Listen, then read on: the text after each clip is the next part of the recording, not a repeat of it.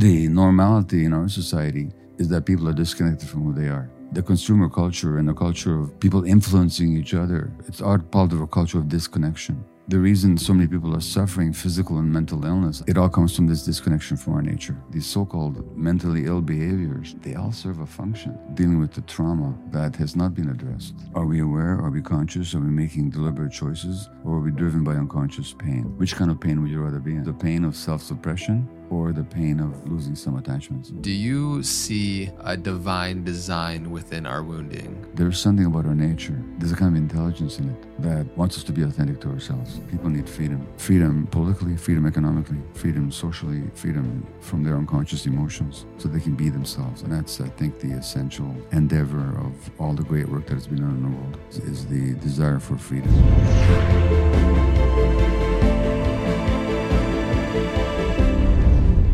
Beautiful humans. Welcome back to the Know Thyself podcast, where every single week we get the honor and privilege to sit down with a brilliant mind and open heart to see how we can learn more about ourselves and the world around us. Today is part two of an incredible conversation and dialogue that is very needed right now on the planet.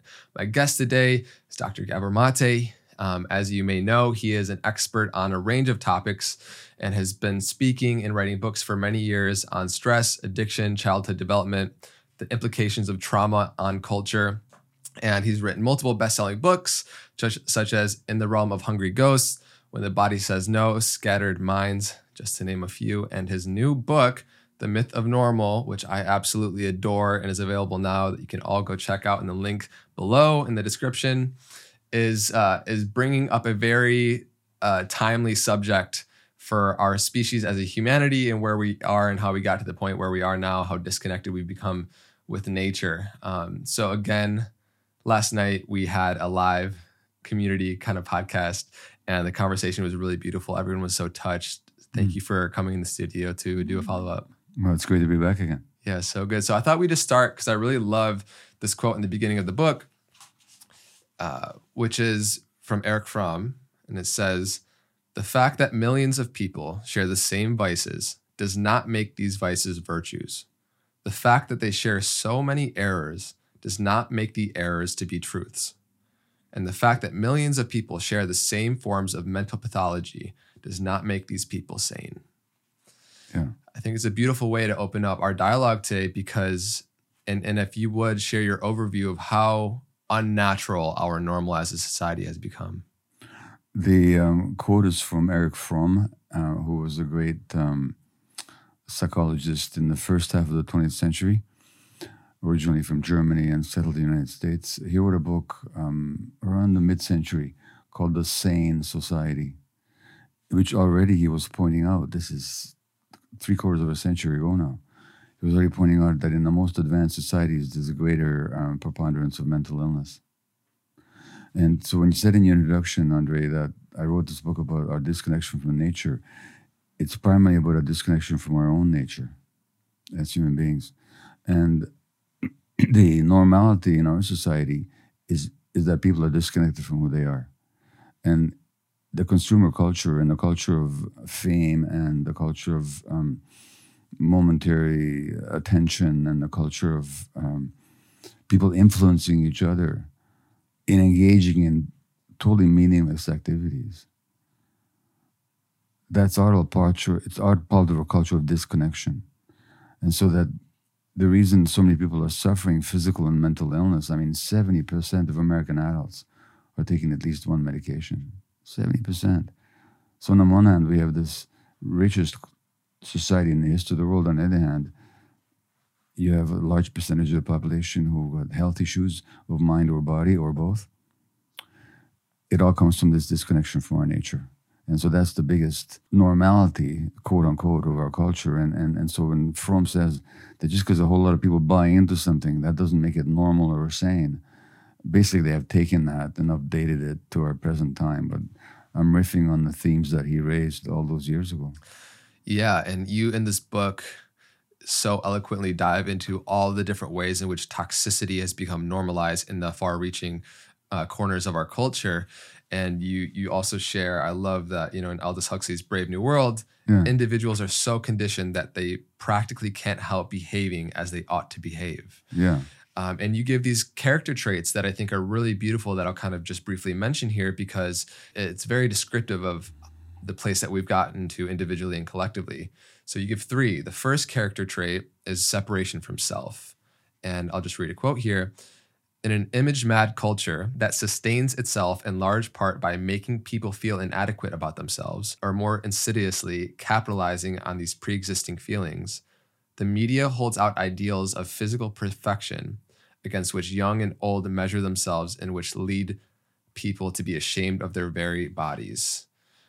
And that is descriptive to the separation from self for char- the character trait um, number one. The second one is the character trait of consumption hunger. Yeah. And just briefly, uh, I love this this part here. You say what the advertisers need to know is not what is right about the product, but what is wrong about the buyer. Yeah. Yeah. And the third is hypnotic passivity. And it's this hypnotic state that we've, I believe, got, gotten to in a culture. And you share it is we who are made in the image of our distorted, disordered, denatured world, the better keep it running, even as it runs us into the ground. So you give beautiful descriptions as to how we've taken on these character traits, but also how culture, society, social media, the news, advertisers feed on this. yeah. So So Erich Fromm, who we began quoting, talked about the social character, and the social character is the personality traits that a society would seek to inculcate in its members in order to keep itself going. I, again, I've sort of updated that now. In Huxley's Brave New World, people are literally gestated in a test tube, and they're biochemically and environmentally trained and developed to fulfill certain roles and to be happy with those roles. Now, we're not gestated in test tubes and we're not mechanically programmed like that, but it's but uh, but almost like we were. Because as Huxley points out in the Brave New World, the thing is to want to do what society expects you to do. So that what we end up wanting to do has got nothing to do with our own particular needs or true nature. It has to do with what the society expects of us. So these three traits. So we, we always we're, we're not programmed like in Brave New World, but Huxley wrote that Brave New World not as some kind of a fantasy. He wrote it because this is where he saw society going, and it's only become more acute since he wrote that book in the 30s, I think. Yeah. And since Huxley, uh, since Erich Fromm wrote and spoke in in the, in the mid 20th century. So these character traits of disconnection from ourselves, this society needs us to be disconnected from ourselves. Otherwise, we wouldn't elect the politicians that we elect. If we're connected to our gut feelings, there's a very interesting story about Ronald Reagan. Um, Oliver Sacks, who was a American neurologist, British American neurologist and and and writer, he wrote uh, "The Man Who Mistook His Wife, Wife for a Hat" and other very famous books. And he, he worked with neurologically challenged patients, and he describes an experience that he witnessed on a ward where there were patients who were aphasiac. That means they had a stroke, they lost their capacity for processing language. They're called aphasics. Uh, these aphasic patients, as a group, are watching Ronald Reagan, the president, on television, and most of them are laughing, and some of them are outraged. And Sacks asks himself, is it that they don't understand Reagan, or is it that they understand him all too well? And what it was is these be- people could not be mesmerized by the words because they didn't understand the words. They're reading his body language Mm, and they read that he was a complete phony. Mm. Now, why was Reagan a phony? Because not that he intended to be, but because he was a traumatized child whose father was a heavy alcoholic, and Reagan developed this Teflon, non-involved, emotionally distant, inauthentic persona as a way of surviving his childhood. In this insane world, that above it reassuring presence was seen as a political strength. And these aphasiacs who didn't buy into the words, they just saw the real person, they didn't buy it for a minute. So what I'm saying is that if we were connected to our gut feelings, there's a lot of things we wouldn't be choosing. mm, A lot of things we wouldn't buy that we don't need. A lot of people we wouldn't follow who are actually um, not authentic themselves. So the big way that this society survives is by people disconnected from their gut feelings. So that's what I mean by uh, it's an essential part of our social character is to be disconnected from ourselves. And the society wants us to be disconnected. Right. Because it keeps the machine going. It's yeah. very much so. And, and the way you describe it, it's almost like I think of the, the Matrix less like a movie and more like a documentary showing. Well, exactly exactly how plugged into the system we are, into the matrix. And it's like a very real thing. There's this hypnotic rhythm in which people don't even realize they're in, much like the matrix, that feed into the system that supports people at the top, people, the oligarchy of America that it has become. And um, so, is there anything that you want to speak to, just like how the mass hypnosis continues to propagate and how we can start to dismantle that? Well, uh, interesting you mentioned the Matrix because I could be wrong, but I'm pretty sure that I've heard the story that the people that wrote the Matrix did so after they took part in a self awareness program, mm. which I won't mention, but they did, you know, so that they could see all of a sudden the gap between how they lived and, and the reality, you know. Um, well, look, mass hypnosis. Uh, let's take to something simple let's take America's wars. Since the 1970s, um, America's been involved in several wars. Each time there's a war, sooner or later it transpires that it was based on a pack of lies. And this is true in American history. The Mexican American War was based on a pack of lies. The Spanish American War was based on, based on a pack of lies. Um, uh, the Vietnam War, and all these things were documented. It's, it's not even controversial anymore. But at the time, everybody bought into it. Now, anybody who'd done the research at the time would have known right away that they were being fed lies. And despite the fact that, or, or say the, um, the lie about the weapons of mass destruction in Iraq, which never existed, anybody with eyes in their heads knew that that was a manipulation and it wasn't true.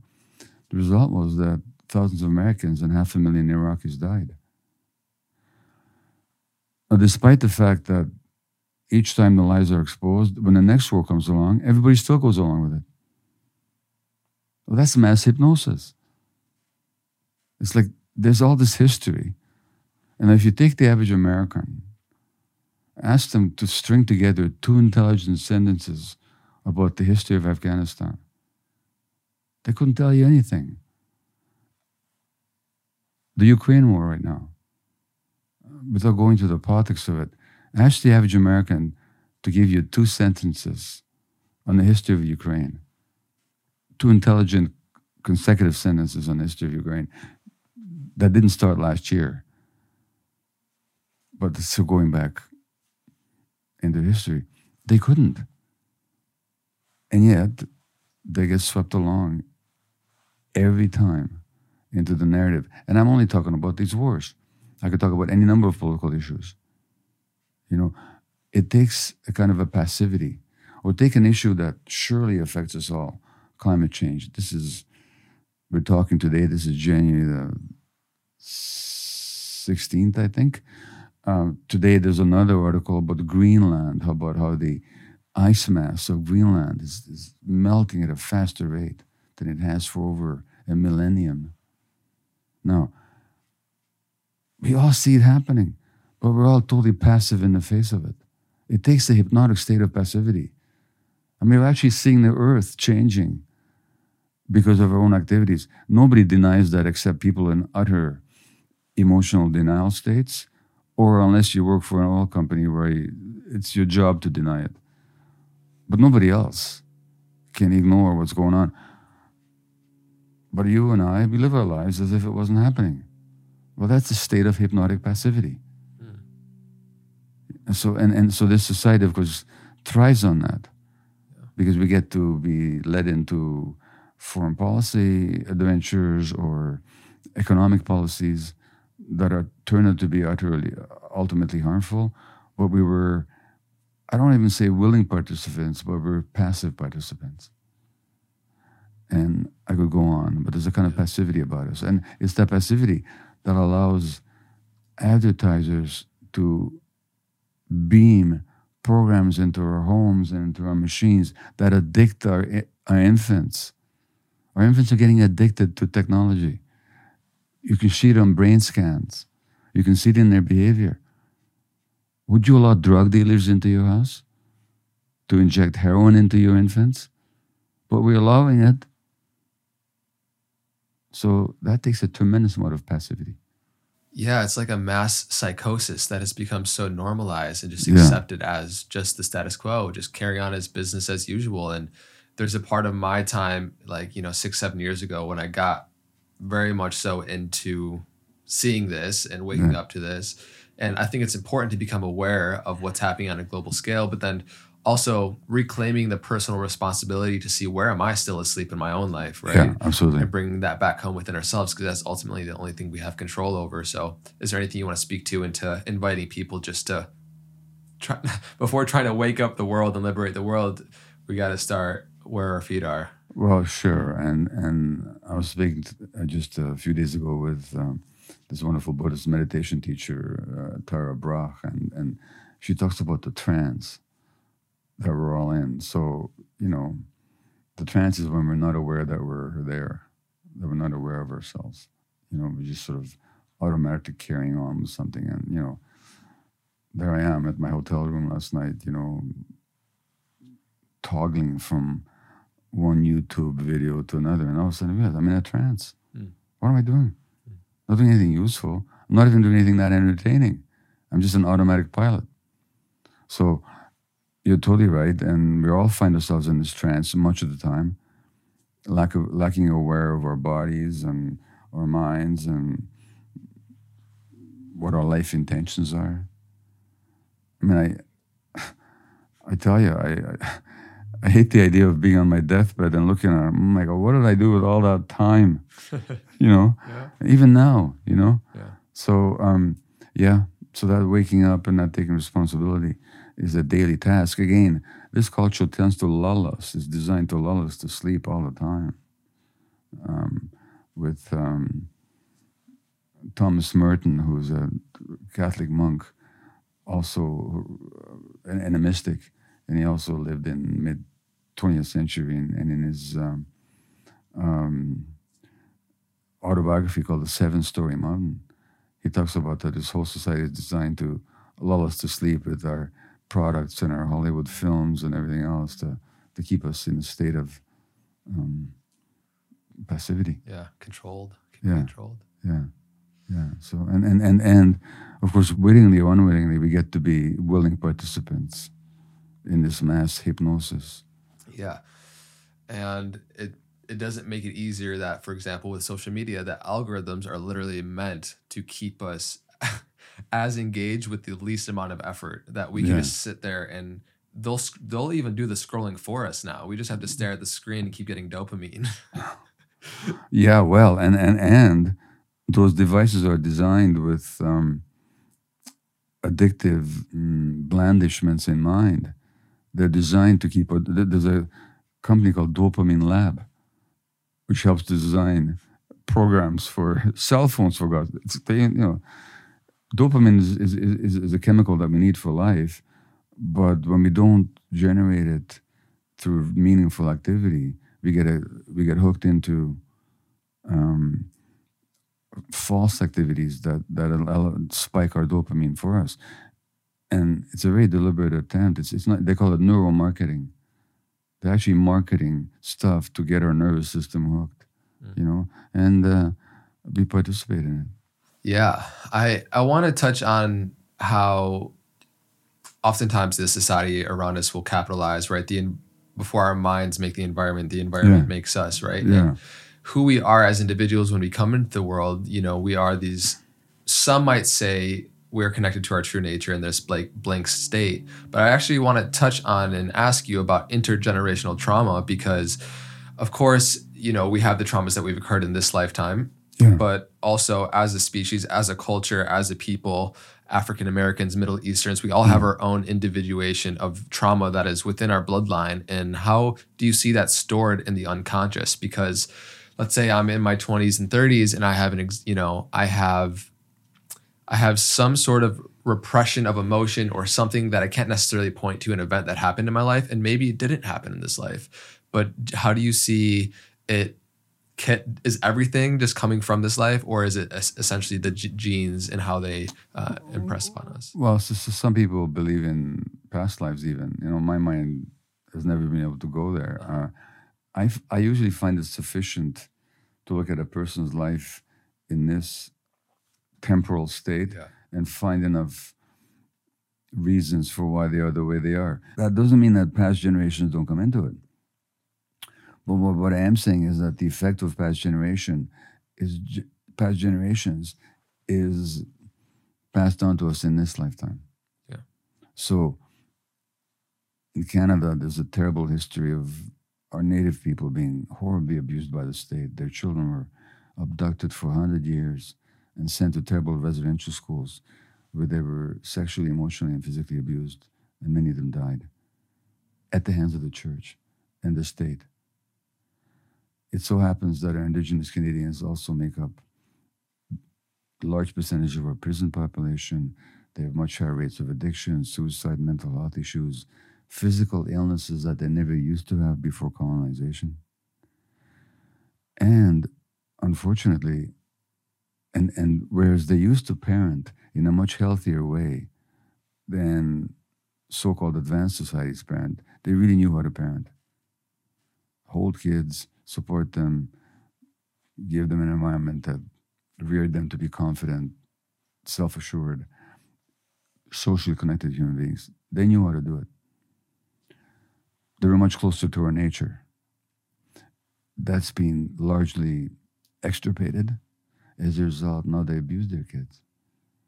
So each generation then passes on its trauma to the next. So in a lot of native communities, it's almost impossible to find young girls by the time they're teenagers who had not been sexually abused. Now that's the impact of the past, but it's being exerted in this particular lifetime. Then you have what's called epigenetic transmission, which is, means that the the way the genes function, if one generation is traumatized, that alters not the gene structure, but the genetic functioning. And those, that genetic functioning can be passed on to future generations. That's a new science. I don't think we fully know yet how strong those epigenetic effects are. It's an emerging field. There's been some very interesting research.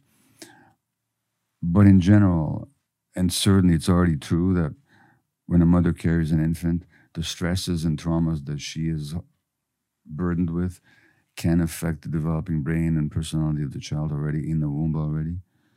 So yes, the experience, you know, and as a Jew, I can tell you that the traumas of previous generations certainly have an impact on, you know, as a as a part Palestinian, you know, you know the same thing. Yeah. And uh, in fact, there's been an unfortunate set of circumstances that have, in my view, impose the trauma of one people onto another people. We're here today Yeah. in, in yeah. loving embrace. Yeah. Um, so, so the past trauma does happen, and Eckhart Tolle, the spiritual teacher, talks about the pain body, which is really our accumulated traumas that affect us, and he talks about the pain body can exist on a social and historical level as well. Yeah. So women, you know, because of the persecution of women, the witch hunts, the oppression of women, the rape, and so on, women carry that pain body, and and uh, certain peoples carry a heavier pain body than other peoples. So yeah, it's all multi generational. It's all historical. And I think that the effects always exerted in this particular lifetime. Yeah, yeah. Absolutely. I think in the middle part of the book, you give so many examples of how the trauma that we store within us lead to the manifestations of illness. For example, racism leading to uh, asthma, or even within culturally, uh, how African Americans deal with hypertension more frequently, and how sometimes we just look at the diagnosis of whatever the disease is and think that um, that's it. But like, there's all these psychosomatic, emotional elements that we just are not aware of are that are often the real reason for why we have the manifestation of a disease or a diagnosis. So, yeah. is there anything you want to speak to there? Because I thought it was so fascinating, and all the examples from yeah. gender to race to um, the different things that we hold within us that create the illness. Sure. So this is where my profession, the medical profession, is so remiss in its duties because we have the science now. I mean, we have the science elegantly delineated, showing the unity of mind and body, showing how emotions affect physiology, which also means that our relationships affect physiology because our relationships um, program our emotions. So, when there's a study that shows that parents whose kids are parents are very stressed, their kids are more likely to have asthma, it's because the stresses of the parents affect the physiology of the child. That's been known for decades. It's not even controversial. And yet, you go to the average physician with asthma, they'll never talk to you about stress. They'll just give you inhalers, which is necessary but not sufficient to deal with the issue. Same way, there's been a study that showed that the more experiences of racism a black American woman has to endure, the greater risk for asthma. Now, the physiology is very simple. I'm not going to go into it here, but it's very simple. It's very straightforward, not even controversial. And how do we treat asthma, by the way? You know how we treat it? We give people stress hormones. We give adrenaline and cortisol in the form of injections or inhalers should we maybe ask ourselves, gosh, we're treating it with stress hormones? Does stress has something to do with it, maybe? As a matter of fact, if one asks oneself, which medications are used most commonly across the board? If you come in with inflammation of the intestines, as in colitis, or the joints, as in rheumatoid arthritis, or the skin, as in eczema or psoriasis, or the nervous system, as in multiple sclerosis, or the lungs, what do give people? We give people steroids. What are steroids? They're, stre- they're the stress hormones that are adrenal gland manufactures. Maybe we should see that there's a connection between stress and all these conditions, and there is. So, great pioneers of medicine, who I won't name now, but they're in the book, in the 19th century already identified that multiple sclerosis, rheumatoid arthritis, and breast cancer were related to stress. They had no science then. They were just giants of medicine with tremendous insight. Since then, there's been 100 years of research showing the relationship between, say, stress, trauma, and rheumatoid arthritis. And there's, there's women, by the way, who develop 70 or 80% of autoimmune diseases. Nobody understands why. Well, they just happen to be the more the stress absorbers of their whole families and of their men as well. That's why they have more stress related conditions such as rheumatoid arthritis, much more. It's also simple, it's also straightforward, and it's also scientific.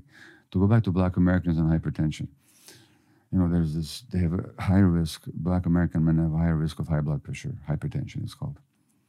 Their genetic relatives in Africa don't. It's not genetic. So what is it? Well, let's do a simple linguistic uh, exercise. Take the word hypertension and split it. Hypertension, hypertension. Oh, too much tension. Black American kids already have higher blood pressure than white kids. You know? And why? Because of the stress of racism. And just to conclude this, um, a wonderful American physician called George Engel, back in 1972, called for what he termed a biopsychosocial view of medicine, which is to recognize that our biology is inseparable from our psychology, which is inseparable from our social relationships. We are biopsychosocial creatures. And all those influences determine our health or our illness. Once you see it, it's like obvious, right? Yeah. Do you feel like the medical professionals is just a it's a problem of ignorance or is it really malevolent intent from higher up corporations that, I mean, obviously profit from the ongoing cycles of not creating cures but keeping customers. Well, it is true that pharmaceutical companies want to create products that people will have to take for a long time. So they're not particularly interested in cures, but they don't even have that vision. But what makes the medical, you know, and, and you know, and there's lots of examples of chicanery in the pharmaceutical industry where drugs are promoted as much more effective than they really are, or the side effects that are known are kind of denied or diminished, you know. So they're not above as any profit making entity. Their bottom line is profit. Ethics is not high on the list. They're not unique in that, you know, airline industry, the auto-making industry, the fossil fuel industry, the food industry, Yeah. the entertainment industry. Ethics isn't, you know, corporate ethics is kind of like a oxymoron, like you know, like military intelligence. You know, like Yeah. the, the two don't go together. Like you mm-hmm. say in the book, you're not. It's not like they're trying to kill people. They're just trying to make money, and if they kill people, it's just like a Yeah, they're not trying to kill you. They just don't care if you die. You know, like like they'll sell you junk foods, knowing how harmful they are. Yeah. They're not trying to kill you. They're just trying to make money. But they don't care if you die. They don't care. No. But what makes a medical profession so susceptible to that kind of pressure? That's not the fault of the pharmaceutical companies. That has to do with both the ignorance and the arrogance of the medical profession. The ignorance comes in not looking at the science that I've been referring to, not looking at the studies linking multiple sclerosis and stress and trauma, plenty of them, not looking at the physiology of how trauma inflames the nervous system, not looking at the physiology of how people traumatized in childhood carry higher markers, infl- infl- inflammatory chemicals in their bloodstream. It's all there. Not looking at how trauma and stress in childhood affects the functioning of one's chromosomes. I mean, the science is, is there. So there's a kind of ignorance there. The arrogance is in assuming that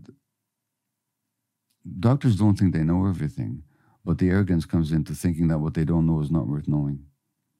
So, wisdom of indigenous people, for example, which has shown the mind body unity forever, not shown it, recognized it.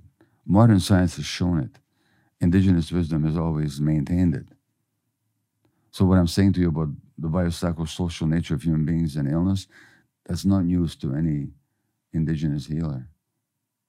Arrogance is in dismissing the wisdom of other peoples and of human tradition. You know, I mean, our science is amazing. Nobody can deny its achievements. Um, nobody can. I mean, it's it's miraculous what modern medicine can do. It's also very limited, and the arrogance is in not recognizing the limitations. Mm. the degree in which we experience joy and suffering in our life oftentimes comes in like depending upon the constitution of our personality you said that if a parent doesn't know how to hold a child a child will develop a mind to hold itself right? Yeah, that oh, that came from a therapist. great. Um, and so the minds that we develop to hold ourselves Yeah. become the color tinted glasses in which we view the world. And like we spoke to earlier with the reference to the medical industry it's like if we see a problem or we see a, a, a, a leaf on a tree that has turned brown or fruit that isn't it's like the solution oftentimes is to paint over the mm. Mm. fruit with the color red paint mm. instead of treating the root and giving the nutrients to the soil. Likewise as an individual with our within our own nature if we have come to this withered crippled place within our own psyche uh, you know because of the personality that we that we've developed i just would love for you to share how we can one gain awareness on what the personality is and then how inextricably connected it is to the amount of suffering and joy that we have Yeah. So we talk about, for example, a winning personality. What is the personality winning? It's winning approval and admiration of others. Why does somebody have to win? Why is somebody compelled to win that? Because they didn't have it. They didn't have the acceptance and the admiration just for who they are in their early childhood. So they develop this winning personality until they get depressed because they wasn't being they weren't being their true self. Get people who are very nice, very nice. I worry about the very nice people because that niceness is very often a personality trait in which they actually repress their healthy aggression, their healthy capacity to set boundaries and to express healthy anger when somebody's transgressing and they take on the needs of others. So everybody thinks that they're so nice. And when they go to their funeral, how nice they were. And that niceness is what killed them, because that niceness uh, reflected a repression of their their healthy Anger. anger, you know. So the personality is not who we are, and and, and the the problem is, and and this is of course a spiritual teacher teaching that goes way back to ancient India at least, that the personality that we develop is not actually the essential ourselves. So modern psychology has beautifully studied and depicted how the personality develops. And the personality develops in interaction with the environment. And basically, kids will develop traits that will help them fit in with the environment. If the environment doesn't accept them for who they actually are, then we develop these personality traits that are designed to make us, make us acceptable. So I'll be charming, I'll be winning personality, I'll be very nice, or I'll be very consumed by being attractive so I can attract attention. To me, this very sad phenomena of people as they age desperately trying to look younger because they're so identified with their attractiveness. Who am I if I'm not being attractive? But that's a function of their childhood programming reinforced by cultural conditioning. Um, so you have the multi-billion dollar cosmetic surgery industry. Article in Time magazine today about science is discovering the ways to reverse aging. We just can't accept the reality that we get old. You know, you know what? it's all going to lead nowhere. Because there's such a thing as nature. You know, and uh, the wisdom isn't how to get around nature is how to align with it. You know, but we don't, in this society, doesn't get that at all. Um, there's a way of getting old, aging physically, without aging in our essential self and in our in our minds. You know, so that you can be a very youthful ninety year old, or you can be a very old forty five year old. You know, and it's all has to do with internal dynamics. So um, I'm not even sure what a question I'm answering anymore. I'm sure it's a good answer, but I don't know to what. it was a great answer. And I think it's just important to interlay how the personalities we develop then then uh, right. become deleterious, obviously within our experience in ways we're not aware of, that lead to addictions that we we can't seem to resolve, right? And you said, don't ask why the addiction, why the pain. Yeah. The pains that we hold oftentimes were the origins of the personality being developed in the first place, that persona that we develop, which is a mask. Yeah. Um, that is the the barrier between us and the wound. So like serves as the protection mechanism as it did earlier in our childhood, but then it also becomes the barrier to joy as we as we age. Absolutely, and you said it very uh, succinctly. Um, well, well to, to, give you a personal example, so Yeah. um, as a physician, I was a workaholic doctor. Now, I genuinely wanted to serve people. So wanting to serve humanity wasn't any kind of a false personality trait. It was genuinely expressive of who I am, as of many of my colleagues. But it doesn't operate as on its own. It operates in a context, in conjunction with other dynamics that are not so pure. So one dynamic that certainly I could own to is I really believe that if I go to medical school, I'll have respect. Finally, they'll respect me. Well, why do they even need that? Because I didn't respect myself. So I had to have a stethoscope and a, you know, the white coat. You know, now I'm somebody. So there's that. Not so healthy. But even more subtle is the need to be needed, the need to be wanted. As an infant, for reasons I won't go into now, but it's explained in the book, I got the message as an infant that I wasn't wanted. That's how I interpreted the world's actions. I wasn't wanted. Now, if you're not wanted, medical school is a great way to make yourself wanted because you're offering something very important to people. And when they're in crisis, they want you all the time. Very addictive. Because there's a hole inside you where you should be, and you're trying to fill it all the time from what you get from the outside. So it's never enough. So the more you get, the more you want. Mhm. That's the nature of any addiction. Mm. So therefore, I'm addicted to working. Well, that kills joy. It also makes me absent as a parent to my children and makes me absent as a partner in my marriage, which also not a joy enhancer exactly, you know. and so the trait of working hard for others, and the world admires it. And the more workaholic a physician I am, the world, the more the world thinks I'm wonderful, and the more money I make. So I get all, th- I get all this reinforcement for my disconnection from myself. And then you couple that with the fact that I really wanted to help people. Mm. It gets so confusing. And, and the thing is to separate what's genuine in that, which is the desire to be of service and to engage in meaningful activity, and to separate that from the need to fill a hole in myself. This is hard work. Yeah. And in society, again, it, it seduces us into that disconnection and even rewards it. Yeah. Yeah, definitely. Like we spoke to earlier. Um, in the book, you share comedian uh, Darrell Hammond said to you that cutting himself Yeah. afforded him a crisis that's more manageable than the terror inside of you. Yeah. The, the the one that's ongoing in your head. Yeah. Now, now Hammond is an interesting example. Uh, there's a documentary about him called Cracked Up, which is on Netflix.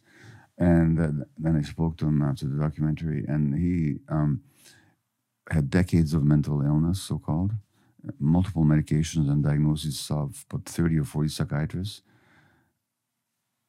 They all try to figure out what's wrong with his brain, give him the right medication, until a psychiatrist finally said to him, I don't want to call what you've got an illness. You've been abused. And he was in childhood. That's what the documentary is about. And so the self-cutting is one manifest was one manifestation of his so-called mental illness. And anybody who cuts themselves, when I speak with them, my question is not always what's wrong with this behavior, but what's right about it. What's it doing for you? Now, anybody who self-cuts, and I give several examples, Darrell being one of them, is that cutting serves a purpose of first of all it gives them a pain they can identify as opposed to this searing emotional pain that's just so confusing and so threatening.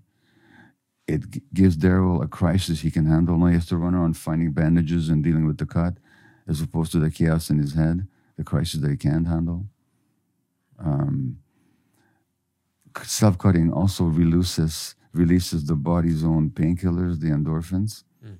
So you temporarily actually might even feel better. Mm, like numb it a little bit. Yeah. Yeah. So the point of the Darrell Hammond incident or, or episode uh, is to show that these mental health, these so-called mentally ill behaviors, they all serve a function.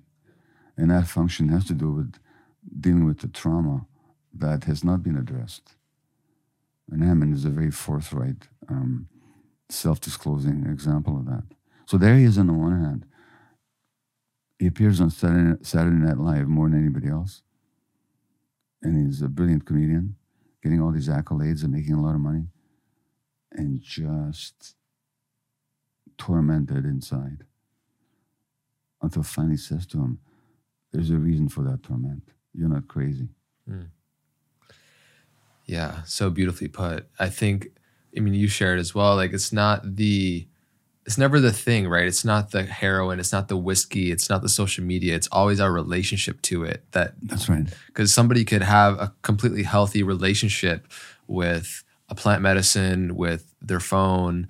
Um, Yeah. So it's always a relationship to it. And so, how do you? or, or even a glass of wine, or, Right. you know, whatever, yeah. Yeah, I guess what is the distinction there in somebody that has a healthy relationship versus versus not, and how does that manifest in our in our life?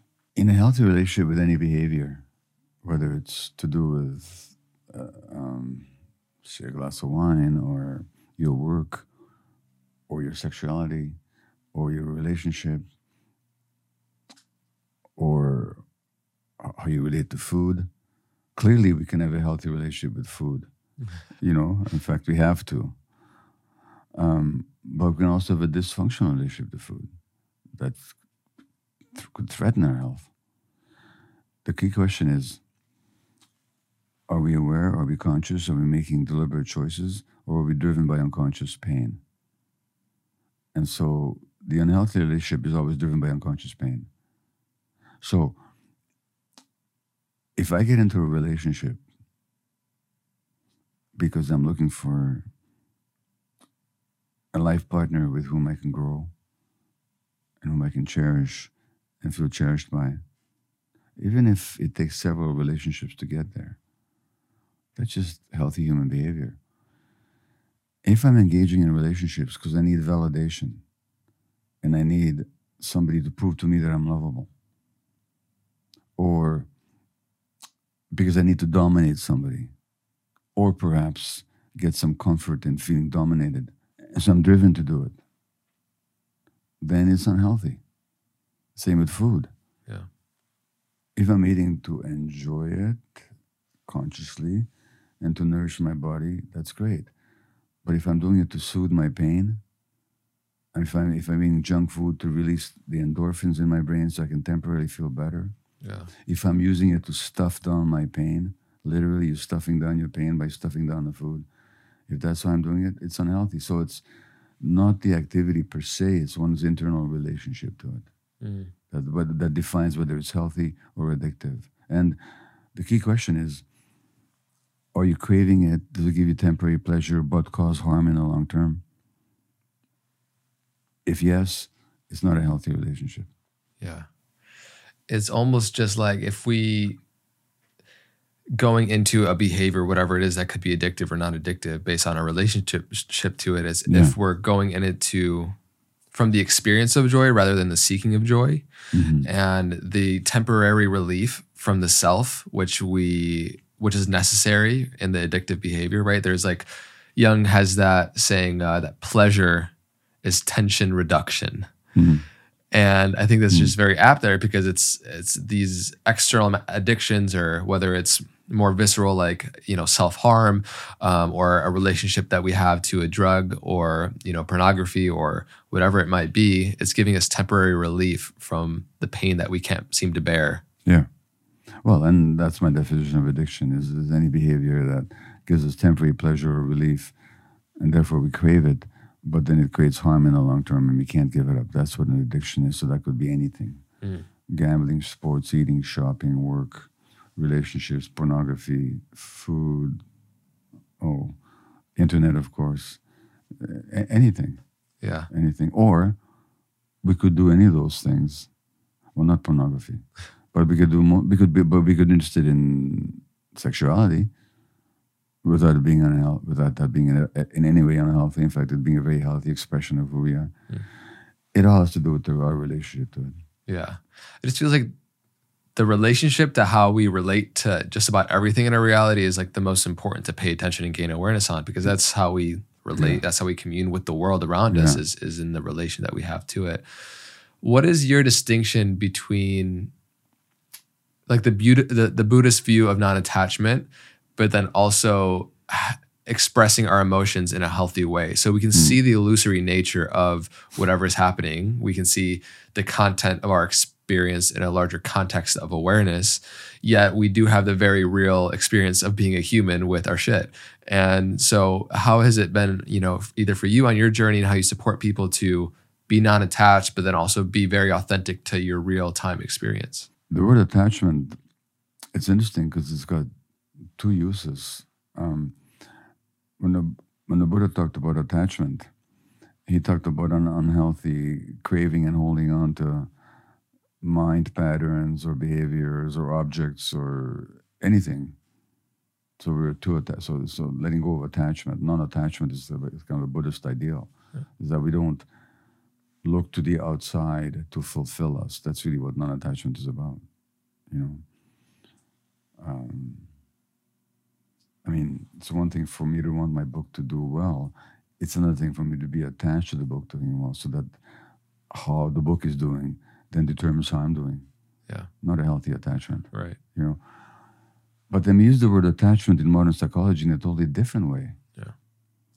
Where attachment actually is this this relationship between parent and child. Yeah. Uh, connection. and and it's essential. So all mammals are creatures of attachment. No mammal would survive without attachment relationship with the nurturing environment, Yeah. where the attachment is a drive that pulls the parent towards the child and the child towards the parent, or the drive that pulls two adults together, like it's a gravitational force that pulls two bodies together in order to procreate children, you know, or or or to live in community, you know. So attachment, in that sense, is a healthy human drive. Here's the kicker: those people that don't get their atta- their healthy attachment needs met in childhood will become attached in the Buddhist sense to externals Mm. because they haven't got the internal fulfillment and connection to themselves. Now they have to get it from the outside. So the lack of attachment in the healthy sense leads to that attachment in the unhealthy sense. That's a very powerful distinction because we're going to create all these coping mechanisms and behavioral compensations if we don't get our basic fundamental needs yet, which we spoke to Yeah. in the previous um, live podcast. Uh, so, in the pursuit of expressing our emotions in a healthy way, how do you, what is health, a healthy expression of our emotions if we're not to suppress it or repress it or express it in a way that is dangerous or harmful to those around Yeah. us? How, how do we release what is inside of us? And um, somebody you quote in the book, what's in must out. Yeah. Well, what is in us must out. In this case, um, the physician researcher who said that was talking about our creative urges. You know, if something is inside us, we have to give it expression. Otherwise, we'll choke. He said. And, you know, so, but Which But I'd it- love, I'd love to go there as well. But yeah, then also there's these emotions too. That yeah. must, Well, um, so one of the essential needs of children, one of the essential developmental needs of children, in the absence of which child development is distorted, is the freedom to express all their emotions. Now, in our brains, there are certain emotional circuits. We're wired for them. They include uh, anger, lust, uh, curiosity, uh, playfulness, um, caring for others, fear, grief, even panic. We were wired for these. We share these circuits, by the way, with other mammals. The child, in the course of their development, will experience all of them. They have to be able to express it and to have that expression received, understood, attuned with, and held by the adult world. When that doesn't happen, we start stuffing our emotions. We start disconnecting from ourselves in order to belong, in order to be accepted, to be acceptable. So then we don't know how to express healthy anger anymore. Healthy anger, there's nothing negative about it. Healthy anger simply says, You're in my space, get out. All animals have it. You know, you enter an animal space, you get an anger display. Yeah. You know, which is good because it prevents violence. Hmm. So at least it reduces the chances of it. Um, it's a boundary defense. That's all it is. You're in my space, get out. Yeah. Whether that's physically or emotionally true. No. He- he- Healthy anger is simply a no, which at the same time is a saying yes to yourself. Um, when people don't are not granted the experience of going through healthy anger, having that understood and respected by adults, they suppress it. Now it'll burst out of, out of them in a volcano. Either they totally repress it, in which case they become sitting ducks for malignancy or autoimmune disease, because that those are the studied traits of people who develop these conditions. I don't make this stuff up. I've seen it, but I don't make it up. Uh, or they get into states of explosive anger, which is like a volcano where the pressure's been building and building and building, and pff, all of a sudden the volcano blows its top. Yeah. And so the question, if I can translate your question, is if in childhood we were made to repress that healthy anger, how then do we learn its expression as adults? yes. Well, that's a question of uh, good therapy. I think. I think you Yeah. know. Yeah. You, would you just say like creating uh, a nurturing environment for that to be released from within because in interpersonal dynamics whether it's within our family or friends or lover um, it's like these repressed emotions that we haven't dealt with are a pebble in our shoe that kind of make us uh, shittier versions of ourselves constantly and until we can like have i guess the safe space to like take off the shoe and take out the pebble Yeah. um, which could be in through therapy or psychedelics and a lot of the modalities that you, Yeah. that you su- suggest Yeah. Or, or um, even just awareness. Yeah.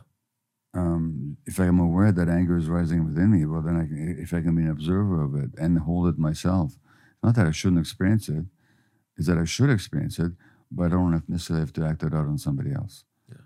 Well, that's a question of self awareness, mindfulness, physical practices.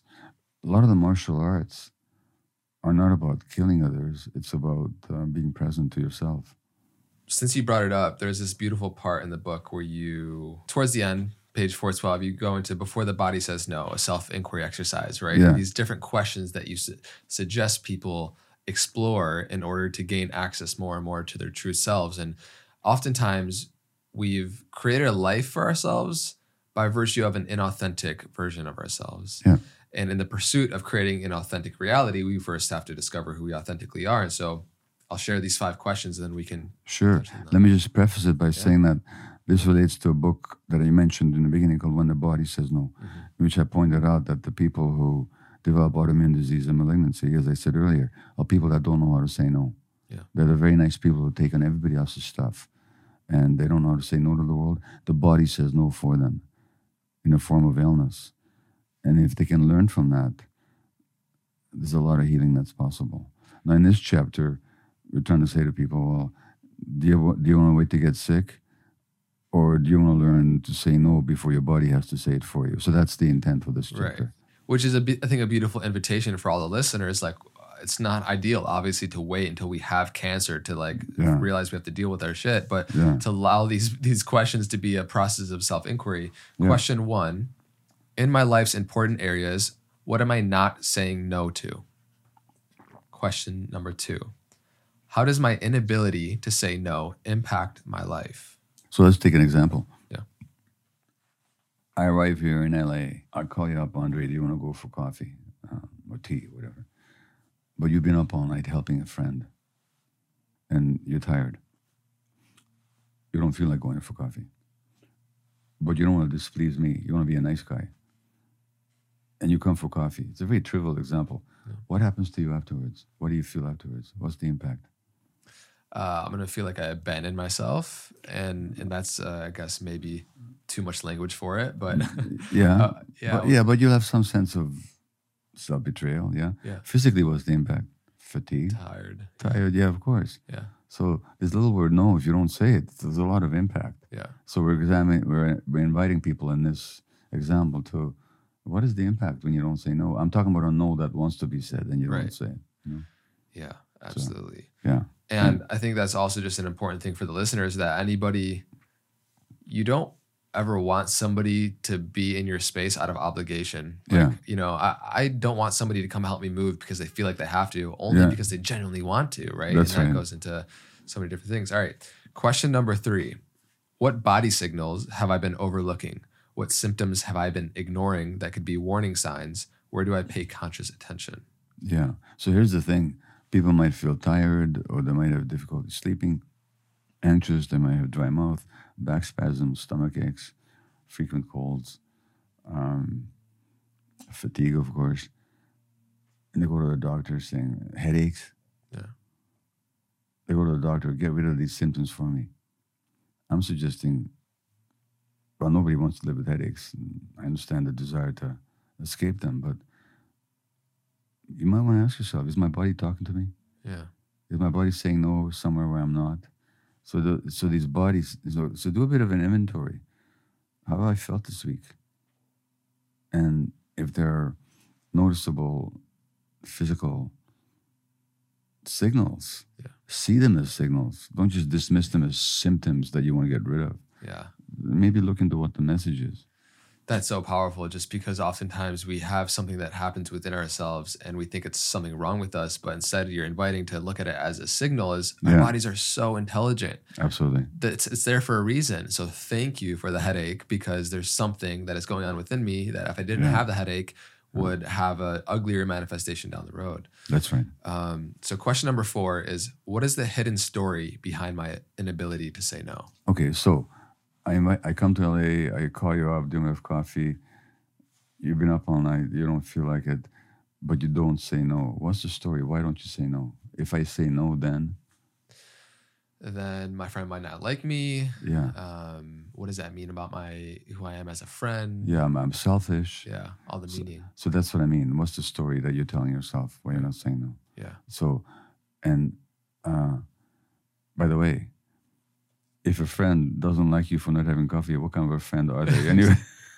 Yeah. But but but but you know, but but if being liked is a big value to you, because you weren't, then oh, they won't like me. I, I better not be myself. Because if, Yeah. if I'm, you know, so so so what's the story? What's what's the hidden belief? You know. And by the way, is it really selfish to say no when I've been up all night? Is that really what selfishness is about? You know, not exactly. So good. And then yeah, the question five is just deeper inquiry, right? Word that I learn these stories. And we've been speaking to that. And the origin is childhood. Right. So there's some childhood programming going on. I learned at some point I learned that if I say no, that's selfish. Somewhere I learned that if I say no authentically, they won't like me. And I was desperate to be liked, to be accepted. So I learned how not to say no. Hmm. It's um it's powerful. In the book you shared Jamie Lee Curtis's quote, in in the society there is a genocide of authenticity. Um you Is that in the book? maybe, maybe it's not. Maybe I got it from somewhere else. I, I was going to put it in there, okay. but then I thought it, I, I, I've quoted her because she said it. And said, I think it's a wonderful quote. Yeah. but we ended up not bringing the book. Okay. I thought maybe because it's a bit too f- harsh a word, you know. Well, yeah, I think if anyone could say it, maybe you can, but I, I, um, regardless, that's a very powerful pointer to like we were speaking to our inability to say no. We're gonna develop friendships, relationships, in our external reality based off of the inauthentic version of ourselves that we hold on to so dearly, right? And then coming back into discovering who we are, going through this process, reclaiming our authentic selves. Oftentimes, there will be a crumbling of our world and the relationships Yeah. that, that were attached to the inauthentic version of ourselves. That's right. So, what words of advice do you have for people that are maybe going through that or will be going through that as they claim more of their authentic self? Because there is a kind of perceived death of sorts that is happening when you're releasing who you're not. well, if you start asserting your own true emotions and saying no where there's a no that wants to be said, some people in your life who you've trained to see you in a certain way will not like it. Mm. And so we talk about this tension between attachment, you know, belonging, being accepted, and authenticity. As a child, you had no choice. Whenever it came to a tussle between attachment and authenticity, you had to choose the attachment, give up the authenticity. Now, as an adult, if you start choosing authenticity, you say in a marriage, that's really not working for you, and your partner is just not willing to look at themselves in any way at all, or to work on work on it. Well, as you grow and as you change, you become more authentic. They're not going to like it. Now you have a decision to make. Do I still choose the attachment and suppress the authenticity, or do I choose the authenticity at the risk of losing the attachment? What it comes down to is not whether you're going to be in pain or not, because you are. Which kind of pain would you rather be in? Mm. You want to use the choose the pain of self-suppression, or the choose of the loss of certain attachments. I can almost guarantee it that as you choose yourself and the authenticity, you'll have new attachments that are a higher level, more respectful, more authentic, more meaningful, more fulfilling, but not right away. Hmm. In the beginning, there might be an estrangement and alienation. There's somebody at, at the event that you and I participated in last night whose story I know, who was sexually abused as a child by their grandfather. In fact, they have a book coming out. In fact, I can mention it. The book is called Glimmer. When she got in touch with that and she began to talk about it, a lot of her family renounced her. And, and had to go through the pain of the loss of attachment figures in her life. But not being authentic was killing her. Yeah. So it's a question of which pain would you rather have? The pain of suppressing yourself, because believe me, it's going to cause pain, or the pain of uh, losing some attachments. Mm. That's the choice you have. It's like either you choose pain or you keep letting pain choose you. Well, exactly. That's exactly what it is. Now, eventually, that pain will heal. Yeah. But you're gonna have to go through that process, Mm. which is why so many people are afraid of going through it. Speaking of processes, you give a uh, in the section on kind of healing, coming back into wholeness within ourselves. You give the four A's, which I think Yeah. are a good process to coming back into that authentic self, Yeah, which I'll share and we can riff on as well. sure. like pulling these little nuggets. So the four A's and five compassion, some healing principles. Number one, first A is authenticity. We spoke to this, right? By Mhm. definition, striving for some idealized self-image is incompatible with being authentically who one is. Yeah. And the lack of authenticity, as we spoke to, makes itself known through tension or anxiety, irritability or regret, depression or fatigue. The second A is agency. And agency is a capacity to freely take responsibility for our existence, exercising responsibility in all essential decisions that affect our lives to every extent possible. We talked we talked about the alternative, which is being asleep Yeah. early on, Or being passive. being passive, the Yeah. hypnotic passivity. The third A is anger, and the fourth A is acceptance. Um, and you share that anger's core message is a con- is a concise and potent no, said as forcefully as the moment demands. You, Yeah.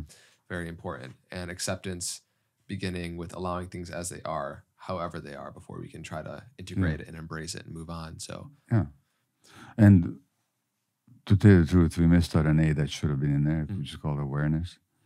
Because all uh, uh, awareness is kind of the ground for all the other four, and some of them missed. Putting, we weren't aware enough to put awareness in there. so, Ironic. so the reader will have to forgive us for that. But but yeah, and th- those things are essential for health. Yeah.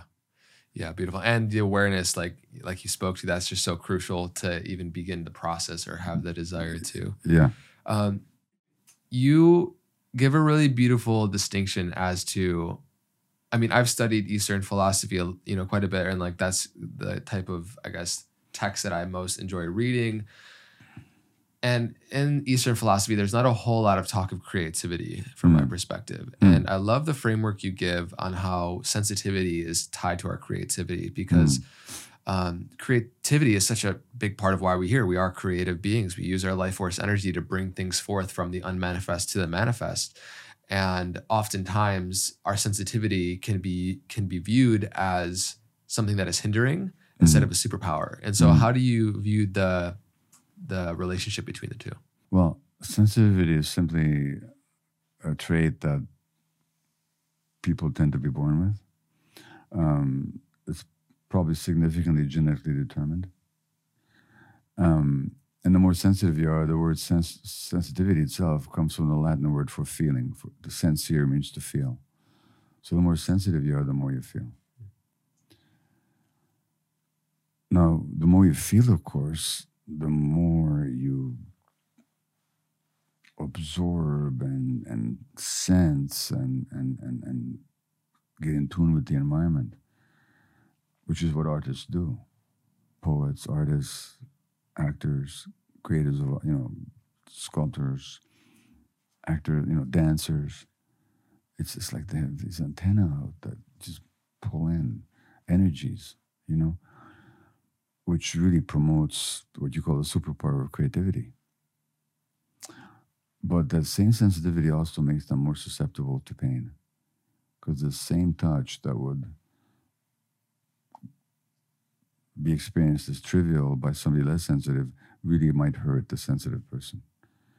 So when you get sensitivity combined with trauma or stress, you get a lot more need to protect yourself. Hence the high rate of addiction amongst, say, uh, actors and musicians. Mm. Because they're the sensitive people, they're hurting more. Yeah. They have more of a need to escape from their addictions. And you get one Hollywood story after another of some big star divulging the addiction and, and you know. Um, so that same sensitive temperament in a supportive, loving environment, just becomes a wonderful, creative leader, um, joyful, intuitive person. But in an unsupportive environment, they become more distorted, more hurt, more defensive. Um, the creativity doesn't go away, but it the creativity starts to serve the personality, Mm. and so you look at all these great artists and actors and musicians who their creativity was so amazing that it leads them to stardom but on a personal level they're they just die and sometimes literally they die and we, there's, so many examples of it Yeah, it's like the sensitivity is almost like we were to have a piano and from all the way to the end of the to the top is like the full spectrum. Yeah. The more sensitive we are, the more we have access to within the spectrum of like the human experience. exactly Um, so it's a beautiful thing to have access to the full piano, to the full spectrum of our emotions, to this human experience. But I think you know that invitation that you're you're sharing is um, to not have it just serve your personality, but to allow it be an expression from your soul exactly and not just our conditioning. exactly Yeah. in in the book we give the example of Aretha Franklin by the way who um, there's a wonderful documentary about her where she gives a concert I think here in a, here in LA maybe in a church here when she was Mm. quite young and she's just channeling God I mean that's the only way you can put it Mm. you know and that's just coming through her Mm. um, and then she's got this song, song R-E-S-P-C-T, Respect, which is kind of an anthem of the women's movement. And she herself was not respected at all. She was an abused child and an abused woman. She had this great creativity, great creativity, incredible talent, but she was hobbled from being her true self in her personal life. Hmm. And I think that contributed to the illness that killed her. The more that you grow on your journey and the ex- vast amount of experience that you've garnered in your life, do you see a divine design within our wounding? For example, nature is obviously intelligent. It doesn't necessarily have to be a higher power and a god and some guy sitting on the clouds, but nature's intelligence is almost, in ways, it feels like is giving us our wounding so that we can strategically move through what we need to move through to gain true access to ourselves. And so, through your experience working with so many people, on the other side of our challenge is our gift. So, how do you feel like the link is there? And do you feel like there is that kind of divine design within our wounding and how it shows up and the purpose it serves? So um, the Greek playwright Aeschylus uh, has in one of his plays the statement that the master Zeus created us so that we have to suffer, suffer into truth. So when you talk about divine design, I, I, I just think I don't want to go to the question of divinity, but there's something about our nature that um, there's a kind of intelligence in it that wants to wants us to be authentic to ourselves, Mm. not just us, any creature in the world, a plant, an animal, anything. Um, and there's a wonderful spiritual teacher and psychological theorist called A.H. Almaas, uh, A-L-M-A-A-S, from whom I've learned a lot. And he writes the following. He says, your conflicts, all the difficult things, the problematic situations in your life are not chance or haphazard. They are actually yours. They're specifically yours, designed for you by a part of you that loves you more than anything else. The part of you that loves you more than anything else has created roadblocks to lead you to yourself. You are not going in the right direction unless there's something pricking you on the side saying telling you, look here, this way. That part of you loves you so much that it doesn't want you to lose the chance. It will go to extreme measures to wake you up. It'll make you suffer greatly if you don't listen. What else can it do? That's its purpose. Now, this may seem harsh coming from a medical doctor, but physical illness is often an opportunity for people to wake up. Mm. I don't wish it on anybody. I've just seen it function that way. So we have a chapter called Disease as Teacher, a dreadful gift, Disease as Teacher. And I've talked to so many people who told me that the illness was the best thing that ever happened to them. And strangely enough, this is even true when I was working in palliative care, administering ministering to dying people. And somebody would say to me, no, not everybody, but it would happen on occasion that somebody would say, Doc, I don't know express this exactly, but this disease, even though it's killing me, is the best thing that ever happened to me because it called me back to myself. And I learned what's important in life and what isn't. Now, I don't wish that on anyone, Yeah. but it's certainly true that there's something in our inner intelligence that's going to make us suffer if we stray away from ourselves. And so, for a lot of people, disease has been a huge wake up call, and they've used it that way. And when you study these people, they're so much more happier, so much more fulfilled, so much more present um, for whatever remains to them of life than they, they were before. And many of them will say, I'll never trade this disease for anything Mm. you know. And some, of course, even recover if they take that process deep enough and if they have the strength and the capacity to do so. But but they do look upon the illness as some kind of a gift. Yeah, it's like the switch between asking why is life treating me this way to Yeah.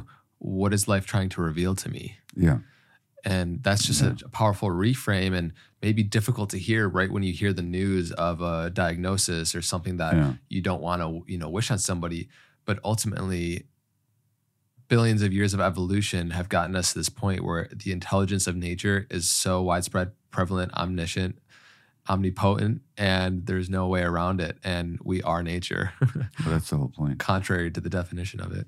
Funny Yeah, enough. yeah, we are. And just to assure you, if you came to me with an inflamed uh, wrist, I wouldn't begin to talk to you about what stresses in your life and how you. I, I, I deal with your inflammation 1st but at some point, Yeah. that inquiry is so helpful to people. Right. You know, at the appropriate time. Right. And it might be the only way out, right? Because like if you could go through three rounds of chemotherapy and all all the all the ways and through the medical system for trying to heal a cancer, but until you reconcile what is truly at the root, right? Mm, no, What would I you wouldn't, say? I wouldn't say that. People are cured of cancer. No, no, no, of without- course. Without doing that work. I'm just saying there are certain cases, right, where for for example, unless they heal and reconcile the deeper emotional traumas, yeah. they might not be able to be healed through just Western medicine, right? Would you say that? Well, this is where I make a decision between cure and heal. You can be cured in the sense that the disease will go away. It doesn't mean you're healed. Yeah. Healing means becoming whole. Yeah, yeah. So, um, illness can be an opportunity to become whole, to really heal.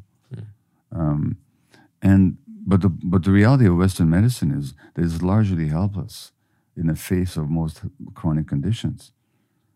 Like we don't know autoimmune conditions like lupus and rheumatoid arthritis, multiple sclerosis, whole range of them. We can mitigate the symptoms and usually look for deterioration and see that as the prognosis. Yeah. So um, no, when it comes to acute conditions and some cancers, Western medicine is brilliant, and people can be brought back from the brink of death, you know, or certainly from the brink of debility. Um, but for most chronic conditions of mind and body, we're rather poor at really helping people heal. We just don't have the mindset and the capacity to do so. Yeah. Whether it's the ignorance or the arrogance, like you spoke to earlier. Yeah, yeah. Why is it essential to be vulnerable to heal? Mm, well, it's not that it's essential to be vulnerable to be healed because everybody's vulnerable. Vulnerable simply, it's again, it's a Latin word. It means to wound, and vulnerability is the capacity to be wounded. Now, I assure you, we're all totally vulnerable from conception until death. Mm. There's no such thing as a human being who's not vulnerable. There's just a lot of human beings who don't want to recognize their vulnerability. So, to reframe your question, it's not why is it essential to be vulnerable? We all are Just to recognize it. why is it essential to come to terms with it, to accept it? Yeah. Because um, nothing in nature grows without vulnerability. So I give this example in the book. A tree doesn't grow where it's hard and thick. It goes where it's soft and green and vulnerable. Um, take a crustacean animal like a crab. It can't grow inside its shell. When it's hard, it can't grow. It needs to molt and become very soft and vulnerable. So growth and vulnerability go along together. That's why children are so vulnerable. You know, and why is it essential? Because only through vulnerability can we grow. And our denial and, or a denial of and escape from our vulnerability keeps us stuck, hardened, keeps us really rigid. We can't grow. We can't heal. And you know, you you see this in veterans all the time. These these these men who are um, programmed into a kind of toxic masculinity. Yeah. Where killing and accepting being killed are just that's okay, you know. Then they go through their PTSD treatment and they say, Oh my God, I'm vulnerable. I can hurt. I can accept those emotions. I don't have to deny them. I don't have to be this tough guy all the time. You know, so that that that post traumatic growth that happens always happens through embracing people's vulnerability. Mm. You know.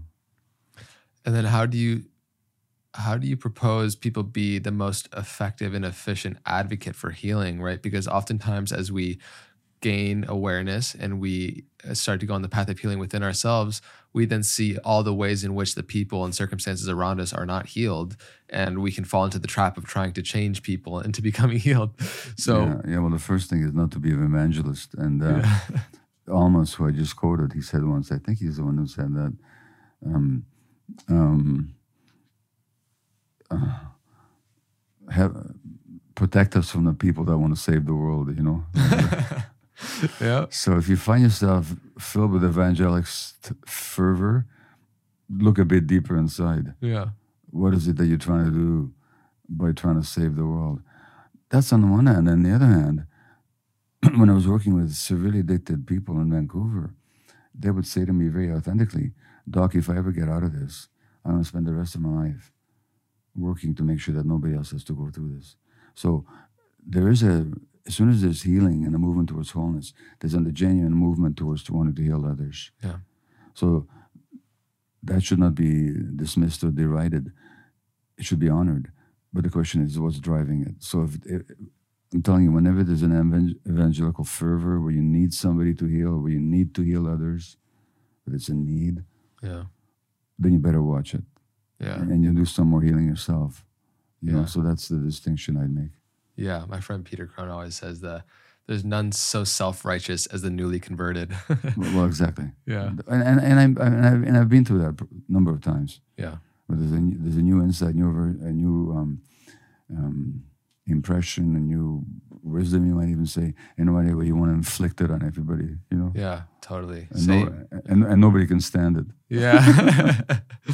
but it is that natural tendency, I guess, or inclination of light to spread light, right? It's yeah. for awareness to spread awareness. And once we have that growth within ourselves, oftentimes we'll probably want to unconsciously enforce that on other people. But then the deeper desire there is to just expand what wants to expand, which is. Well, take you a light analogy. Try pushing light. It can't be done. Yeah. And you can shed it. And but it, yeah, so that desire to push it on others is is some unresolved problem that you st- still haven't dealt with. Yeah. And you know, again, I've I've been through that. Yeah. yeah. Powerful. Be the light. um, all right, cool. Last couple very quick questions. Yeah. One, thank you so much for this, by the way. And, everybody who's been tuning in and loving this conversation, let us know in the comment section below and check out The Myth of Normal, link in the description. If you haven't already, I highly rec- recommend you purchase it. It's tr- very transformative. What is it like to be 78? Uh, I'm trying to remember. That was three weeks ago. I'm 79. Oh, now. wow. What is it like to be 79? Happy birthday. Thank you. What's it like to be anything? Um, look, uh, this is a sort of a line I've often evoked. Uh, you know, it's, it's, it's, uh, so I'm 79 now, and I wouldn't wish to be as young and stupid as I was when I was 78. You know, so I am aware of. Uh, it is possible to grow old which doesn't mean to get more decrepit. Mm. It means to grow as you're getting old. Mm. It's possible to do that, and I hope just uh, I, I, hope and pray I can stay on that path. Mm. You know, I know that I know more now, and I understand more now, accept more now, see more now, can suffragate more now than I ever could. So in that sense, it's very co- comfortable. On the other hand, I don't swim as fast as I did three years ago or five years ago, you know? So that's something to be accepted. So, what's it like? So far, I like it. You know, um, it's not the 79 aspect that I like, it's just having a bit more access to myself. That's what I like. Hmm. What advice do you have for young lads like me who want and see their trajectory of hopefully growing old and being maybe 100 one day and up until that point um, trying to do healing work and transformative work much like of what you're doing what advice do you have for individuals like myself that um, are on similar paths and trying to spread the light and awareness What advice would you have? for myself Yeah, just reverse your question. What what advice would you have? My advice i guess for myself in that in that position would be to continue to stay true to myself and to unravel the gifts that i feel like have uniquely been given to me Okay, so my advice is that you don't need my advice. great what for you what do you feel like for you um, has been your single-handedly biggest lesson in this life if you had to pick one when you say to people, "Who do you think you are?" That's a really good question, depending on how it's asked, because you're not who you think you are. Mm. If I just know that, do you feel like you know yourself um, I'm getting there. Uh, I uh, I've often said this. You may have heard it, but I've written my epitaph. Do you know what my epitaph is going to be? Hmm. It's going to be carved on my gravestone. It's going to say, "It was a lot more work than I had anticipated." so it's just ongoing work. That's all it is. Yeah But that's not a negative thing. No. It's it's a good thing. It's a glorious thing. Yeah. Beautiful. What is the strongest memory you have of your life if you had to pick one? Strongest memory. What do you mean strongest memory? Strongest emotional attachment, I guess you have to a memory that sticks out. When you look over Dr. Gabor Maté's life and you see his history, what stands out as potentially the most impactful memory? I just don't think I can give you an authentic answer to that. Uh, not, nothing. No worries. Um, but if but if I allow the question to percolate in me, it's you know who comes up is my wife. This is a relationship that I'm in and have been for 55 years. Mm. Uh, that's the strongest emotional resonance. If you had to put in a succinct way what your what your wish for humanity is, Oh, freedom. People need freedom. They need freedom to be themselves. The freedom. If, if, if I actually did a workshop here in LA, I participated in it maybe five, six years ago, and the theme was "What is your calling?" And um, by calling, I didn't mean what profession you choose. What is it? What calls you? Hmm. And when you leave the earth, or when you return to the earth, um, what would you have wanted to have contributed? So I really got that my calling is that people are free. And so this book, it's all about liberating people or helping people liberate themselves, put it that way. Freedom politically, freedom economically, freedom socially, freedom um, from their unconscious emotions so they can be themselves. I think that's my desire for human beings is freedom Mm. you know, and, and that's I think the essential endeavor of all the great work that has been done in the world Mm. uh, is, is is the desire for freedom. You certainly are doing that. I know personally within my life and a lot of the people that have been um, students of your work, how much freedom there is on the other side of this gained awareness and everything that we've been talking to today. So, your work is very much so doing that. Thank you so much for the work that you're doing and for coming on today for the second time. I really appreciate it. And uh, here to support any way that I can. Is there any last words that you have for the audience, for anything that you want to share? Um, well, you've already said it, but you know, if I may be self-serving for Please. a moment, I, I I just really want people to be aware of this book of mine, Yeah. uh, the myth of normal. Uh, I, I think it. I've already been told that it's life-changing for a lot of people. Uh, it's also everything that I've worked for. Um, it took a lot to write this book. I don't say this as a complaint. I'm saying it's a reality. I went through panic. I went through moments of high, or a few days of high blood pressure, hypertension, all the pressure I put on myself. Yeah. Um, and in the end, it's just sort of satisfying expression of what I wanted to say to the world. And uh, uh, there was a patient of mine once who was a great Canadian poet. His name was Warren Tallman, and he he became after I became a doctor, he he, he became my patient. And I said to him once, we'd have these conversations during his office visits, and I'd say, Warren, I want to write, but I don't know what. And he said, Gabor, he says, you'll write when you have something to teach the world. And so this book is an expression of that, of, of what I've learned and what I wanted to teach. So I just want people to pay attention to it. And if, you don't, if you don't want to buy it, take it out of the library. But but uh, notice it. Yeah. That's my request to the listener. Beautiful. I strongly encourage that. It's uh, it's in beautiful. It's um, also read by Daniel Maté uh, yeah, and I should really Audible. mention the book was written with and Yeah. narrated by my, my son Daniel, without whom I could not have done this work. Yeah. And he also the narrator of the audio version. Yeah. And um, him and I do writing a new book together, where actually it's not going to be Gabor with Daniel. It's going to be Daniel and Gabor, Mm. and it'll be called Hello Again: A Fresh Start for Adult Children and Their Parents, Mm. which is a workshop that we've done. Believe me, we've had our stuff to go through. My son Daniel and I. Yeah. And based on that, what we've learned, we do this workshop, and based on that workshop, we're writing this next book. So Wonderful. I'm impressed at which the scale and magnitude at which you keep going and, Yeah. and spreading, spreading spreading the good word. So Yeah. thank you so much. Again, everybody, the link will be in the description for the myth of normal, which is available now.